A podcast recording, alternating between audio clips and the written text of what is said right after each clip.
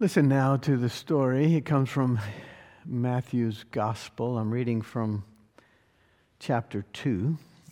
And this story comes right after the birth of Jesus in Matthew's Gospel.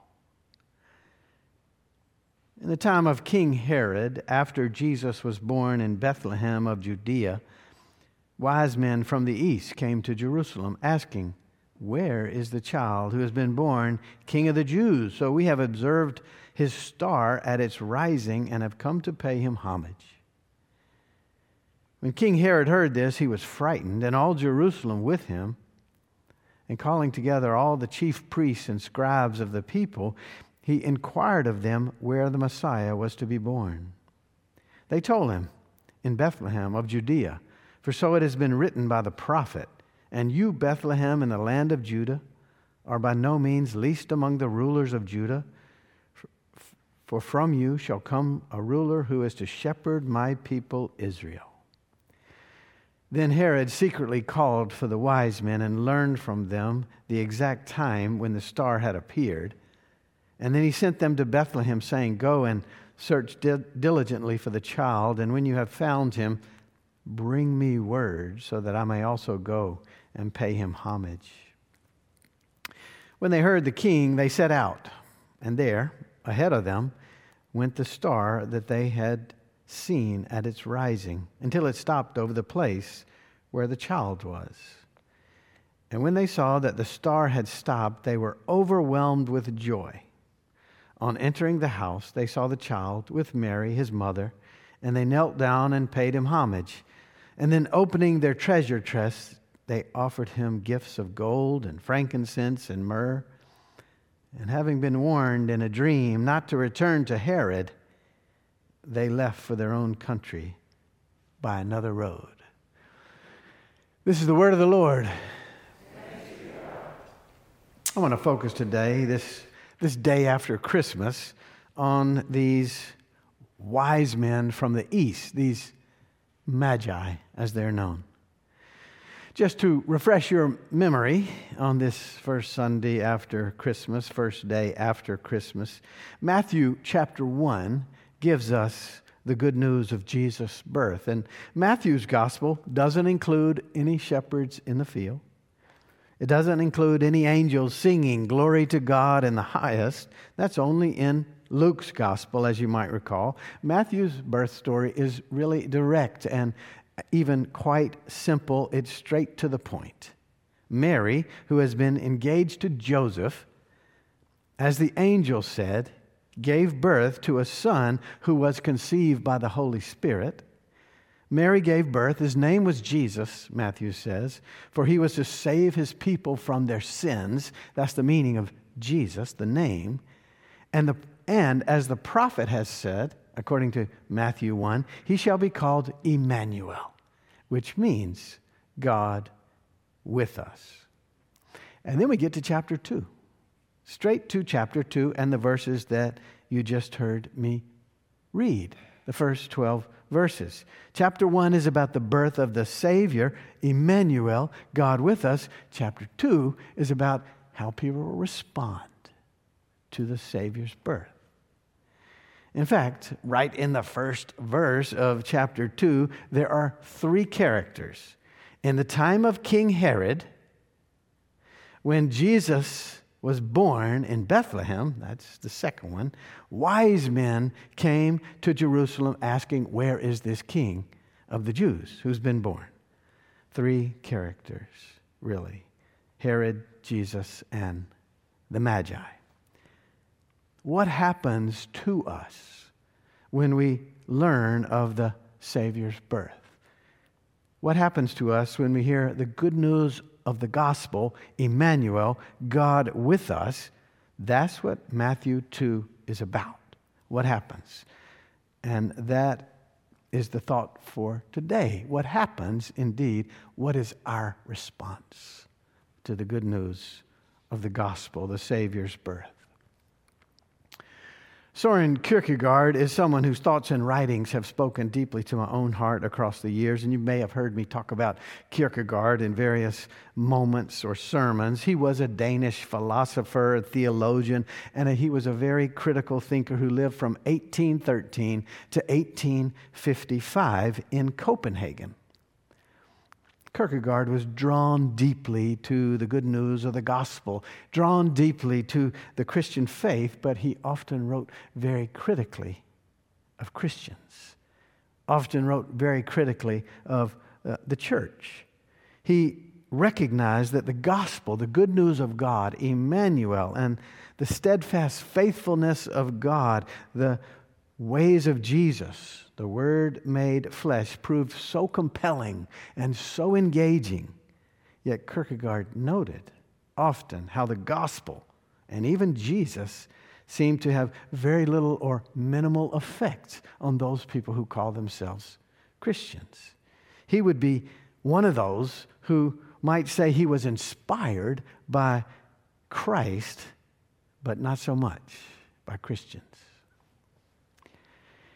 In a short piece on the text for this day, Matthew 2, Kierkegaard recognizes and he celebrates this amazing response of the Magi from the East to the news of Christ's birth. These three kings only had a rumor, a rumor, Kierkegaard says, to go on. But the rumor moved them to make this long journey in search of the Savior. Kierkegaard notes that the Magi are in stark contrast in this passage, especially to the scribes who hang out in Jerusalem. The scribes, think about them, they are much better informed about this whole story the scribes, think about them, they were experts on the scriptures. They were near to what had happened. They had the promises that this was going to happen, but none of that even made them move. Not an inch. The scribes just sat there with all their access, with all their knowledge, with all their proximity, and more. Yet the Magi, who only had a rumor to go on, a rumor that a Savior had been born and some glimmer of light in the sky, made the journey. They made the journey, the Magi, with openness, with attentiveness, with gifts in their hands, with worship in their hearts. They made the journey, came asking and seeking to see and to greet this Savior. Savior of the world. This is part of why Kierkegaard is famous, because he's so taken with the gospel and how compelling it is, and so critical of how many of us respond, perhaps too often, like the scribes, not even moving. Kierkegaard says, and I quote, What an atrocious self contradiction that the scribe should have all this knowledge and remain totally still. This is as, as, as bad as if a person knows all about Christ and his teachings and his own life expresses the opposite. This is as bad as if we celebrate Christmas and then we fail to live in a way that reflects Christmas. God's love, God's forgiveness, God's presence, God's peace, God's joy, God's light. We just stay still. This becomes for me and all of us this first day after Christmas somewhat of a direct challenge, doesn't it?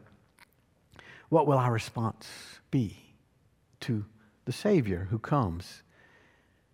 We get another chance to answer this question again this year. We get a, another opportunity to hear the story of the Savior's birth, to think about what it might mean for our lives, what it might mean for our church, what it might mean for our city, what it might mean for our world. Will we just stay still like the scribes?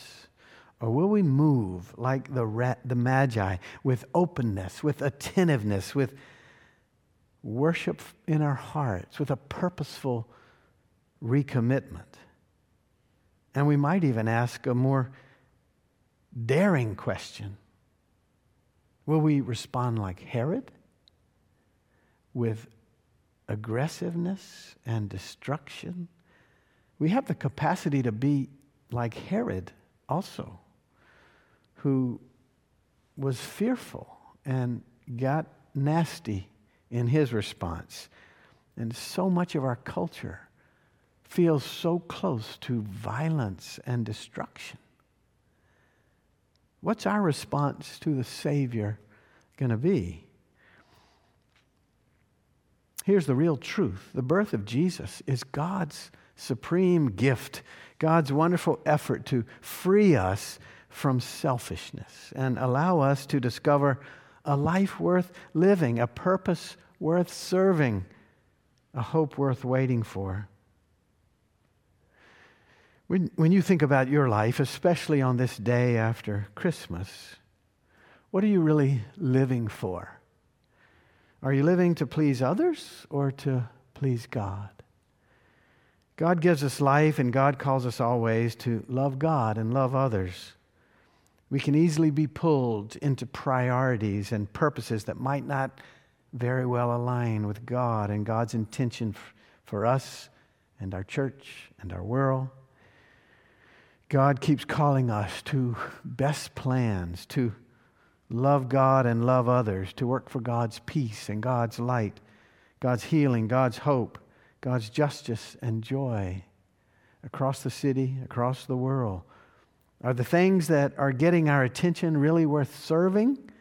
We have to always be assessing this, evaluating this. Do we live every day with a, with a hope worth waiting for? Once we celebrate Christmas and move back into the rhythms of our lives, it's so easy to be drawn away from the impact of the story, drawn away from a more appropriate response. So easy to let the ho hum of life, especially in the midst of COVID, in the midst of continuing challenges everywhere, it's easy to be distracted from our response, which, like the Magi, intends to be faithful, attentive, worshipful, committed, serving. How about it? Howard Thurman was a gifted and thoughtful writer and a gifted and thoughtful theologian, and he wrote a poem that probably you've heard before, and it's called The Work of Christmas. And it goes like this When the song of the angels is stilled, when the star in the sky is gone, when the king and the princess are home, when the shepherds are back with their flock, the work of Christmas begins to find the lost, to heal the broken, to feed the hungry, to release the prisoner, to rebuild the nations, to bring peace among all, to make music in the heart. Let's be thinking in these coming days about our response to the story of Christmas. Let's be thinking about what we're living for and how we might, with our lives, be more in line with God's loving purposes in the world. Are our daily endeavors bringing forth the best from us and aligning our lives with God's best plans for worship and service? Are we working for God's broad hopes in the world? A world of justice, a world of delight for all people. This is what Christmas calls forth from all of us. May it be so. Amen. Let us pray. Holy God, you love us well. You shower us with your bountiful gifts, especially this Christmas. You keep calling us afresh to respond with our lives and our gifts by your Spirit, O oh God, may we taste and see and experience all your Christmas gifts and respond in appropriate ways following Jesus Christ our Lord. Amen.